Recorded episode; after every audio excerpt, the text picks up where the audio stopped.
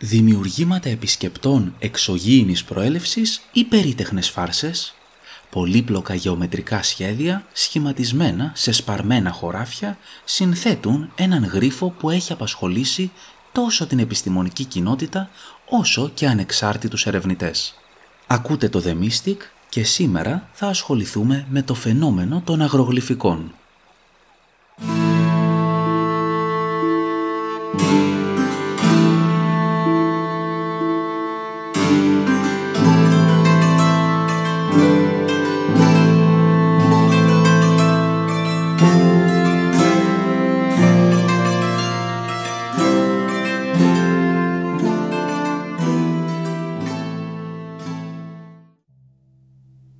Το Ντούχαμελ είναι ένας μικρός οικισμός στην Αλμπέρτα του Καναδά. Πρόκειται για μια κοινότητα που αριθμεί μόλις 46 κατοίκους, με την κοντινότερη πόλη να βρίσκεται σε απόσταση 20 χιλιόμετρων. Μιλάμε επομένως για ένα μέρος σχετικά απομονωμένο και πιθανώς άγνωστο σε όσους δεν κατοικούν στην ευρύτερη περιοχή. Άγνωστο μέχρι το καλοκαίρι του 1967. Διότι τον Αύγουστο του 1967 ο κόσμος θα γνώριζε τη μικρή κοινότητα ως το σημείο που έλαβε χώρα ένα από τα πιο διάσημα περιστατικά που σχετίζονται με αγνώστου ταυτότητας υπτάμενα αντικείμενα. Στις 5 Αυγούστου ένας αγρότης ονόματι Σίλκε επισκέφτηκε το χωράφι του για να το επιθεωρήσει. Ο ίδιος είχε καιρό να πάει στο κτήμα του και ο λόγος που αποφάσισε να το κάνει εκείνη την ημέρα ήταν η δυνατή βροχόπτωση της προηγούμενης νύχτας. Ο κύριος Σίλκε εξεπλάγει από όσα είχαν συμβεί στο χωράφι του στον χρόνο που είχε μεσολαβήσει από την τελευταία φορά που το είχε επισκεφτεί. Ανάμεσα στα σπαρτά του κυρίου Σίλκε είχαν εμφανιστεί ορισμένοι κυκλικοί σχηματισμοί διαμέτρου μεγαλύτερης των 9 μέτρων. Τα σημάδια αυτά θύμιζαν δαχτυλίδια με την περίμετρό τους να έχει πάχος από 12 μέχρι και 18 πόντους. Στα σημεία όπου σχηματίζονταν τα δαχτυλίδια το χώμα ήταν γυμνό από φυτά, σαν να είχαν με κάποιον τρόπο αφαιρεθεί. Ο κύριος Σίλκε δήλωσε στις αρχές πως ο ίδιος δεν είχε στην κατοχή του ούτε γνώριζε κάποιο εργαλείο που θα μπορούσε να είχε δημιουργήσει αυτά τα κυκλικά σχήματα. Παρότι ο αγρότης ισχυρίστηκε πως δεν πίστευε στους εξωγήινους, η υπόθεση αποδόθηκε πολύ γρήγορα σε UFO τόσο από τον τύπο όσο και από κατοίκους της ευρύτερης περιοχής. Η αναφορά της αστυνομίας δημιουργεί ερωτήματα. Σύμφωνα με τις καναδικές αρχές, τα σημάδια θα μπορούσαν να αποδοθούν στην προσγείωση ενός υπτάμενου αντικειμένου αεροσκάφους ή διαστημοπλίου βάρους 135 τόνων. Κάτοικοι της περιοχής ανέφεραν θεάσεις παράξενων αντικειμένων στον ουρανό τις επόμενες ημέρες. Μέχρι σήμερα η υπόθεση λογίζεται από το Υπουργείο Εθνικής Άμυνας του Καναδά ως ανεξιχνίαστη. Εξίσου διάσημο είναι και ένα περιστατικό που συνέβη στο Τάλι, το οποίο είναι μια μικρή πόλη στο Κουίνσλαντ της Αυστραλίας. Εκεί, το 1966, ένας αγρότης ανέφερε στις αρχές και στον τύπο την εμφάνιση ενός υπτάμενου αντικειμένου σε μια κοντινή βαλτώδη έκταση. Το αντικείμενο είχε σχήμα δίσκου και ο συγκεκριμένος κύριος το παρατήρησε καθώς απογειωνόταν και πετούσε μακριά με τεράστια ταχύτητα. Γεμάτος περιέργεια, ο αγρότης κίνησε να ερευνήσει την περιοχή.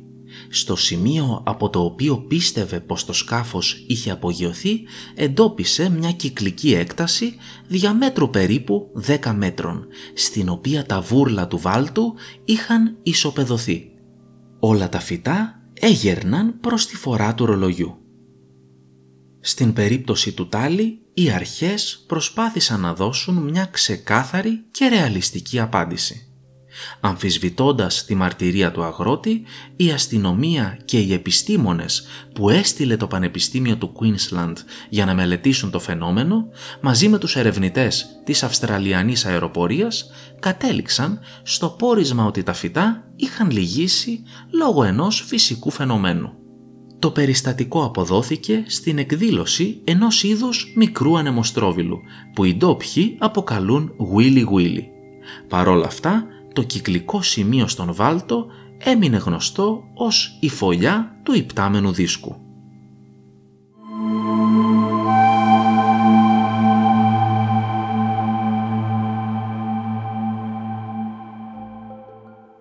Σχηματισμοί που μοιράζονται κοινά στοιχεία με τα αγρογλυφικά είχαν παρατηρηθεί αιώνες πριν τα δύο περιστατικά που ανέφερα. Στις περισσότερες περιπτώσεις, τα σχέδια στους αγρούς ήταν κυκλικά και αποδίδονταν σε φυσικά φαινόμενα όπως μικρής κλίμακας ανεμοστρόβιλους. Η πρώτη μεταφυσική ερμηνεία ενός τέτοιου σχηματισμού προκύπτει το 1678 και φτάνει σε μας αποτυπωμένη σε ένα φυλάδιο της εποχής. Σύμφωνα με το έντυπο, το περιστατικό συνέβη στο Hartfordshire της Αγγλίας. Ένας σφιχτοχέρης γεωκτήμονας της περιοχής αρνήθηκε να πληρώσει για να του θερήσουν το χωράφι. Ορκίστηκε μάλιστα πως προτιμά να το θερήσει ο ίδιος ο διάολος παρά να πληρώσει εργάτη. Προς έκπληξη όλων, ο αγρότης την επόμενη μέρα βρήκε το χωράφι του θερισμένο. Είχε γίνει τόσο καλή δουλειά που ο αγρός έμοιαζε λες και δεν τον είχαν δουλέψει ανθρώπινα χέρια, αλλά ο ίδιος ο σατανάς. Στο φυλάδιο αναγράφεται ότι κατά το προηγούμενο βράδυ το χωράφι του γεωκτήμονα έδειχνε σαν να φλεγόταν. Για ορισμένους σύγχρονους ερευνητές του παραφυσικού, η παρουσία φωτιά στον αγρό είναι ένδειξη της παρουσίας κάποιου UFO. Περιπτώσεις αγρογλυφικών παρατηρούνταν σποραδικά και σπάνια ως τη δεκαετία του 70. Τότε το φαινόμενο άρχισε να γίνεται πολύ συχνότερα αντιληπτό ανά τον κόσμο. Περιστατικά από τις Ηνωμένες Πολιτείες, τον Καναδά, την Αυστραλία και το Ηνωμένο Βασίλειο αναφέρονταν στις σελίδες των εφημερίδων και στα δελτία ειδήσεων. Οι αναφορές συνοδεύονταν από φωτογραφίες των σχημάτων. Κύκλοι και ημικύκλια, σπήρες, ελλείψεις, ακόμα και σχέδια που θυμίζουν ρούνους σχηματισμένα από πατημένα σιτηρά σε χωράφια ρυζιού, σιταριού ή σίκαλης. Διαχρονικά, οι περισσότερες εμφανίσεις αγρογλυφικών έχουν λάβει χώρα στην Αγγλία. Πρωτεύουσα του φαινομένου θεωρείται η περιοχή Wiltshire, που είναι και πατρίδα του Stonehenge. Εκεί εμφανίζεται το 80% των αγρογλυφικών που παρατηρούνται ετησίως στην Αγγλία. Η περιοχή άρχισε να σχετίζεται με το φαινόμενο από τα τέλη της δεκαετίας του 70. Δυστυχώς, μολονότι υπήρξαν πολλές αναφορές για σχηματισμούς που οι ερευνητές της εποχής είχαν αποκαλέσει φωλιές υπτάμενων δίσκων, δεν μας σώζονται φωτογραφικά ντοκουμέντα από τότε. Από τη δεκαετία του 80 και ύστερα, το φαινόμενο άρχισε να παρατηρείται σε παγκόσμια κλίμακα. Οι αναφορές επεκτάθηκαν σταδιακά σε μεγάλο αριθμό κρατών και σε όλες τις ηπείρους πλην της Ανταρκτικής, προσελκύοντας το ενδιαφέρον σχετικών ερευνητών αλλά και επιστημόνων. Οι απόψεις των δύο πλευρών προφανώς δεν συγκλίνουν. Για τους μεν, τα αγρογλυφικά είναι ένδειξη εξωγήινης παρουσίας ή της επίδρασης των ενεργειακών γραμμών της γης. Για τους άλλους, δεν πρόκειται για τίποτα περισσότερο από ανθρώπινα κατασκευάσματα. Όμως αυτά θα τα δούμε παρακάτω. Μέχρι σήμερα, αγρογλυφικά έχουν εμφανιστεί σε τουλάχιστον 70 χώρες. Συνολικά, περισσότεροι από 10.000 σχηματισμοί έχουν παρατηρηθεί σε χωράφια ανά τον κόσμο. Χρόνο με το χρόνο και ιδιαίτερα μετά το 1990, τα σχέδια γίνονται όλο και πιο σύνθετα, αποτελούμενα από κύκλους μέσα σε κύκλους, πολύγωνα και άλλα πολύπλοκα σχήματα. Δεν λείπουν και τα αγρογλυφικά, στα οποία η εικόνα είναι φορέας ενός κωδικοποιημένου μηνύματος. Χαρακτηριστικό παράδειγμα είναι τα αγρογλυφικά που εμφανίστηκαν κοντά στο κάστρο Λίντινγκτον που απέχει 30 μίλια από το Stonehenge το 1996. Στην τοποθεσία αυτή υπάρχουν τα κατάλοιπα ενός οχυρού της εποχής του χαλκού. Τα αγρογλυφικά που σχηματίστηκαν εκεί αποτελούν την απεικόνηση μιας σύνθετης μαθηματικής έννοιας που είναι γνωστή ως Julia Set. Ένας παρόμοιος σχηματισμός εμφανίστηκε και το 2001 στην περιοχή Milk Hill, σε απόσταση 16 μιλίων από το κάστρο Λίντινγκτον. Το συγκεκριμένο αγρογλυφικό ήταν μάλιστα και ένα από τα πιο μεγάλα που έχουν παρατηρηθεί, αφού εκτινόταν για περισσότερα από 300 μέτρα. Στην ίδια περιοχή, το 2008, σε απόσταση μικρότερη των 5 μιλίων από το Λίντινγκτον, εντοπίστηκε ένα εξίσου εντυπωσιακό αγρογλυφικό. Κοντά στα ερείπια ενός οχυρού της εποχής του σιδήρου, το οποίο είναι γνωστό ως Κάστρο Μπάρμπερι, έκανε την εμφάνισή του ένας σχηματισμός τόσο πολύπλοκος που προκάλεσε αίσθηση. Προκάλεσε όμως και το ενδιαφέρον του συνταξιούχου αστροφυσικού Μάικ Ριντ. Ο κύριος Ριντ, αφού είδε το αγρογλυφικό σε κάποια φωτογραφία, κατάλαβε πως το σχήμα του δεν ήταν τυχαίο. Αντιθέτως, ο σχηματισμός αποτελούσε μία γεωμετρική αναπαράσταση των πρώτων 10 ψηφίων του αριθμού π. Τα αγρογλυφικά είναι παγκόσμιο φαινόμενο. Τι συμβαίνει όμως στην Ελλάδα? Έχουν παρατηρηθεί εμφανίσεις αγρογλυφικών στον ελληνικό χώρο? Κατάφερα να εντοπίσω ένα σχετικό άρθρο της δημοσιογράφου Έλενα Σμιθ στην εφημερίδα The Guardian. Το κείμενο είχε δημοσιευτεί στις 10 Αυγούστου του 2002, μια περίοδο κατά την οποία το ενδιαφέρον για τα αγρογλυφικά ήταν στο ζενίθ του. Σύμφωνα με το δημοσίευμα, κάτοικοι του Θεσσαλικού κάμπου έχουν σε πολλές περιπτώσεις γίνει μάρτυρες της παρουσίας υπτάμενων δίσκων πάνω από τα χωράφια τους. Κάποιος κύριος Αθανάσιος Τσιούκας από το χωριό Πρίνος, που βρίσκεται στους πρόποδες του όρους Κόζιακας, ισχυρίστηκε ότι ένας τέτοιος υπτάμενος δίσκος είχε προκαλέσει ανεπανόρθωτη καταστροφή στον αγρό του. Κατά τα λεγόμενα του κυρίου Τσιούκα, το υπτάμενο αντικείμενο είχε μικρές τρύπες στο σύνολο της επιφάνειάς του. Βλέποντάς τον να κατεβαίνει από τον ουρανό προς το χωράφι του, ο αγρότης έτρεξε να φωνάξει τους φίλους του που βρίσκονταν στο τοπικό καφενείο. Μέχρι να επιστρέψουν στον αγρό όμως, ο υπτάμενος δίσκος είχε εξαφανιστεί, αφήνοντας σημάδια στο έδαφος. Η μαρτυρία του κυρίου Τσιούκα επιβεβαιώθηκε και από τον συντοπίτη του κύριο Απόστολο Πατραμάνη. Ο κύριος Πατραμάνης δήλωσε πως είχε δει και εκείνος το υπτάμενο αντικείμενο. Σημείωσε επίσης πως πριν από την εμφάνιση του UFO υπήρξαν ορισμένες υψηλής έντασης λάμψεις φωτός στον ουρανό. Η δημοσιογράφος αναφέρει πως ο κύριος Τσιούκας δεν ήταν ο μόνος αγρότης που είχε δει τα σπαρτά του να καταστρέφονται. Γράφει πως το φαινόμενο ήταν γενικευμένο και πως πολλοί αγρότες διεκδικούσαν αποζημιώσεις για τη ζημιά που είχαν αφήσει πίσω τους τα υπτάμενα αντικείμενα.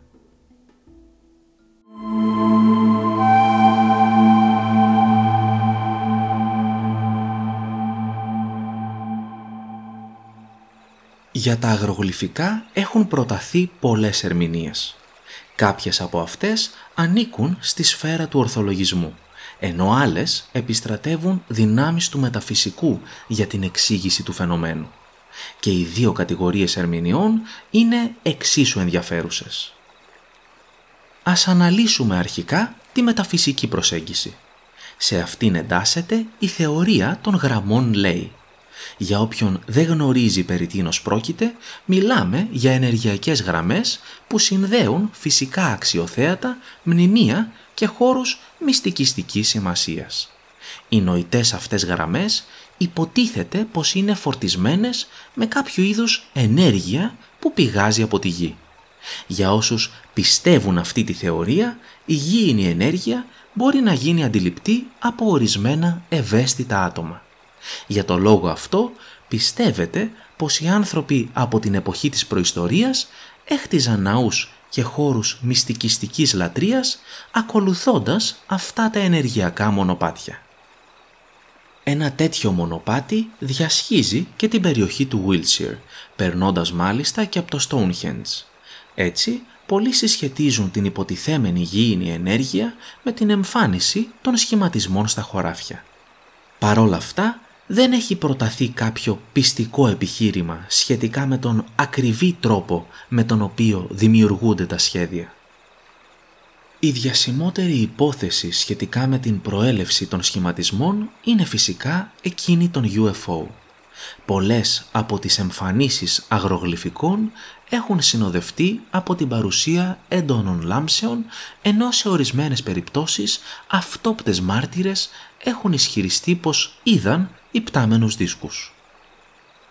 Οι υποστηρικτές αυτής της θεωρίας πιστεύουν πως τα αγρογλυφικά είναι έργα εξωγήινων επισκεπτών που μέσα από τα σχέδιά τους θέλουν να δηλώσουν την παρουσία τους ή να δώσουν ένα μήνυμα στην ανθρωπότητα. Ένα μήνυμα συμφιλίωσης ή μια προειδοποίηση για το μέλλον των ανθρώπων, οι οποίοι φλερτάρουν με την αυτοκαταστροφή έχοντας σε ετοιμότητα πυρηνικά όπλα και μολύνοντας το περιβάλλον. Σε κάποιες από τις περιπτώσεις αγρογλυφικών βέβαια, όπως στις φωλιές υπτάμενων δίσκων και στα σημάδια της Θεσσαλίας, γίνεται λόγος για ίχνη προσγείωσης των εξωγήινων σκαφών. Τα αγρογλυφικά ερμηνεύονται από ορισμένους και σε λαογραφικό επίπεδο, αφού συνδέονται με τους νεραϊδόκυκλους. Σύμφωνα με το θρύλο, οι νεραϊδόκυκλοι σχηματίζονται από τον ξέφρενο κυκλικό χορό των νεράιδων ή των ξωτικών. Θεωρείται πολύ επικίνδυνο για κάποιον άνθρωπο το να εισβάλλει σε έναν νεραϊδόκυκλο και αν κάποιος το κάνει, τον περιμένει κακή μοίρα. Πάντως, γνωρίζουμε πλέον πως οι νεραϊδόκυκλοι είναι κυκλικοί σχηματισμοί μανιταριών οι οποίοι συχνά προκαλούν τον θάνατο της προσκύμενης βλάστησης αφήνοντας πίσω τους έναν κύκλο νεκρής γης. Και κάπως έτσι περνάμε στις επιστημονικές ερμηνείες. Αρχικά, τα αγρογλυφικά αποδίδονταν σε φυσικά φαινόμενα. Οι μικρής κλίμακας ανεμοστρόβιλοι και οι τοπικά ισχυροί άνεμοι θεωρούνταν για χρόνια υπεύθυνοι για τη δημιουργία των αγρογλυφικών. Σταδιακά όμως, οι σχηματισμοί άρχισαν να γίνονται όλο ένα και πιο περίπλοκοι. Τόσο σύνθετοι που ήταν αδύνατο πλέον να εξηγηθούν ως αποτέλεσμα κάποιου φυσικού φαινομένου. Έτσι, άρχισε να επικρατεί η πεποίθηση πως επρόκειτο για τα δημιουργήματα ορισμένων ταλαντούχων φαρσέρ. Αυτή την άποψη ενίσχυσε και το γεγονός ότι τα περισσότερα αγρογλυφικά βρίσκονταν σε μέρη με εύκολη πρόσβαση και όχι σε απομονωμένες περιοχές. Και κάπως έτσι φτάνουμε στους Μπάουερ και Chorley. Οι φαρσέρ Νταγκ Μπάουερ και Dave Chorley ξεκίνησαν τη μακρά πορεία τους από το Wiltshire της Αγγλίας. Χρησιμοποιώντας απλά υλικά όπως σκηνή, μακριές ξύλινες ανίδες και σύρμα, άρχισαν να φτιάχνουν αγρογλυφικά με αποτέλεσμα όχι μόνο να φέρουν το θέμα στο προσκήνιο, αλλά και να καθιερώσουν το Wiltshire ως πρωτεύουσα του φαινομένου. Οι δυο τους υποστήριξαν πως ασχολούνταν με τα αγρογλυφικά από το 1978 και πως έμπνευσή τους ήταν το περιστατικό του Τάλι της Αυστραλίας που αναφέρθηκε νωρίτερα. Φυσικά, οι δύο φαρσέρ έπρεπε να αποδείξουν ότι έλεγαν την αλήθεια. Εκείνη την περίοδο η πεποίθηση ότι τα αγρογλυφικά ήταν έργα εξωγήινων ήταν ιδιαίτερα διαδεδομένη και δύσκολο να ανατραπεί. Όπως έλεγε και ο Καρλ Σάγκαν λοιπόν, οι εξαιρετικοί ισχυρισμοί απαιτούν και εξαιρετικές αποδείξεις. Το 1991 οι Μπάουερ και Chorley κατασκεύασαν ένα αγρογλυφικό παρουσία δημοσιογράφων. Το σχέδιό τους κλήθηκε να αξιολογήσει ο ουφολόγος Πατ Ντελγκάντο, ο οποίος δεν γνώριζε πως επρόκειτο για έργο των φαρσέρ. Χωρίς αμφιβολίες, ο Ντελγκάντο έκρινε το σχέδιο ως αυθεντικό και το απέδωσε στη δράση εξωγήινων. Σπουδαίος τρόπος για να τελειώσει κάποιος άδοξα την καριέρα του ως παπατζής. Η τεχνική των Μπάουερ και Τσόρλι ενέπνευσε ανθρώπους σε όλον τον κόσμο. Πολλοί επίδοξοι μιμητές τους άρχισαν να δημιουργούν δικά τους αγρογλυφικά, δεδομένου ότι το μόνο που χρειάζεται κάποιος για να το καταφέρει είναι μία σανίδα, ένα μακρύ σκοινί και ένα χωράφι. Επομένως, είναι πολύ πιθανό να οφείλεται στην αποκάλυψή τους η αύξηση των εμφανίσεων αγρογλυφικών σε παγκόσμιο επίπεδο. Σε ορισμένες περιπτώσεις, οι ίδιοι οι κάτοικοι απομακρυσμένων χωριών, σε συνεννόηση με καλλιτέχνες, αποφάσισαν τη δημιουργία αγρογλυφικών με σκοπό την αύξηση του τουρισμού στον τόπο τους. Άλλοτε, εταιρείες ή καταστήματα πλήρωσαν καλλιτέχνες για τη δημιουργία διαφημιστικών αγρογλυφικών που θα απεικόνιζαν το λογότυπο ή την επωνυμία τους. Παρόλα αυτά, μέχρι και σήμερα, υπάρχουν άνθρωποι που θεωρούν τα αγρογλυφικά απόδειξη εξωγήινης ζωής. Για εκείνους, η απόδοση των σχεδίων σε φαρσέρ αποτελεί μια προσπάθεια των κυβερνήσεων να αποκρύψουν την αλήθεια. Νιώθω πως το θέμα των αγρογλυφικών έχει απίστευτη αισθητική. Απλοί σχηματισμοί που οφείλονται στον αέρα εμπνέουν φαρσέρ, των οποίων τα σχέδια παραπλανούν όλον τον κόσμο και δημιουργούν κύματα μιμητών ανά την υφήλιο. Ή ίσως εξωγήινοι αποφασίζουν να γράψουν τα πρώτα 10 ψηφία του πι για να μας δείξουν ότι πρέπει να προστατεύουμε τη φύση, ενώ οι κυβερνήσεις προσπαθούν να συγκαλύψουν την αλήθεια προς ίδιον όφελος. Και τα δύο σενάρια ακούγονται σπουδαία. Στην περιγραφή του επεισοδίου θα βρίσκονται και ορισμένα ενδιαφέροντα άρθρα για τα αγρογλυφικά. Θα υπάρχουν επίσης τα social του podcast για όποιον θα ήθελε να το ακολουθήσει. Αν μαζευτούμε αρκετά άτομα, ίσως να καταφέρουμε να οργανωθούμε και να φτιάξουμε το δικό μας αγρογλυφικό. Κάπου στα σπάτα. Τα λέμε την επόμενη εβδομάδα.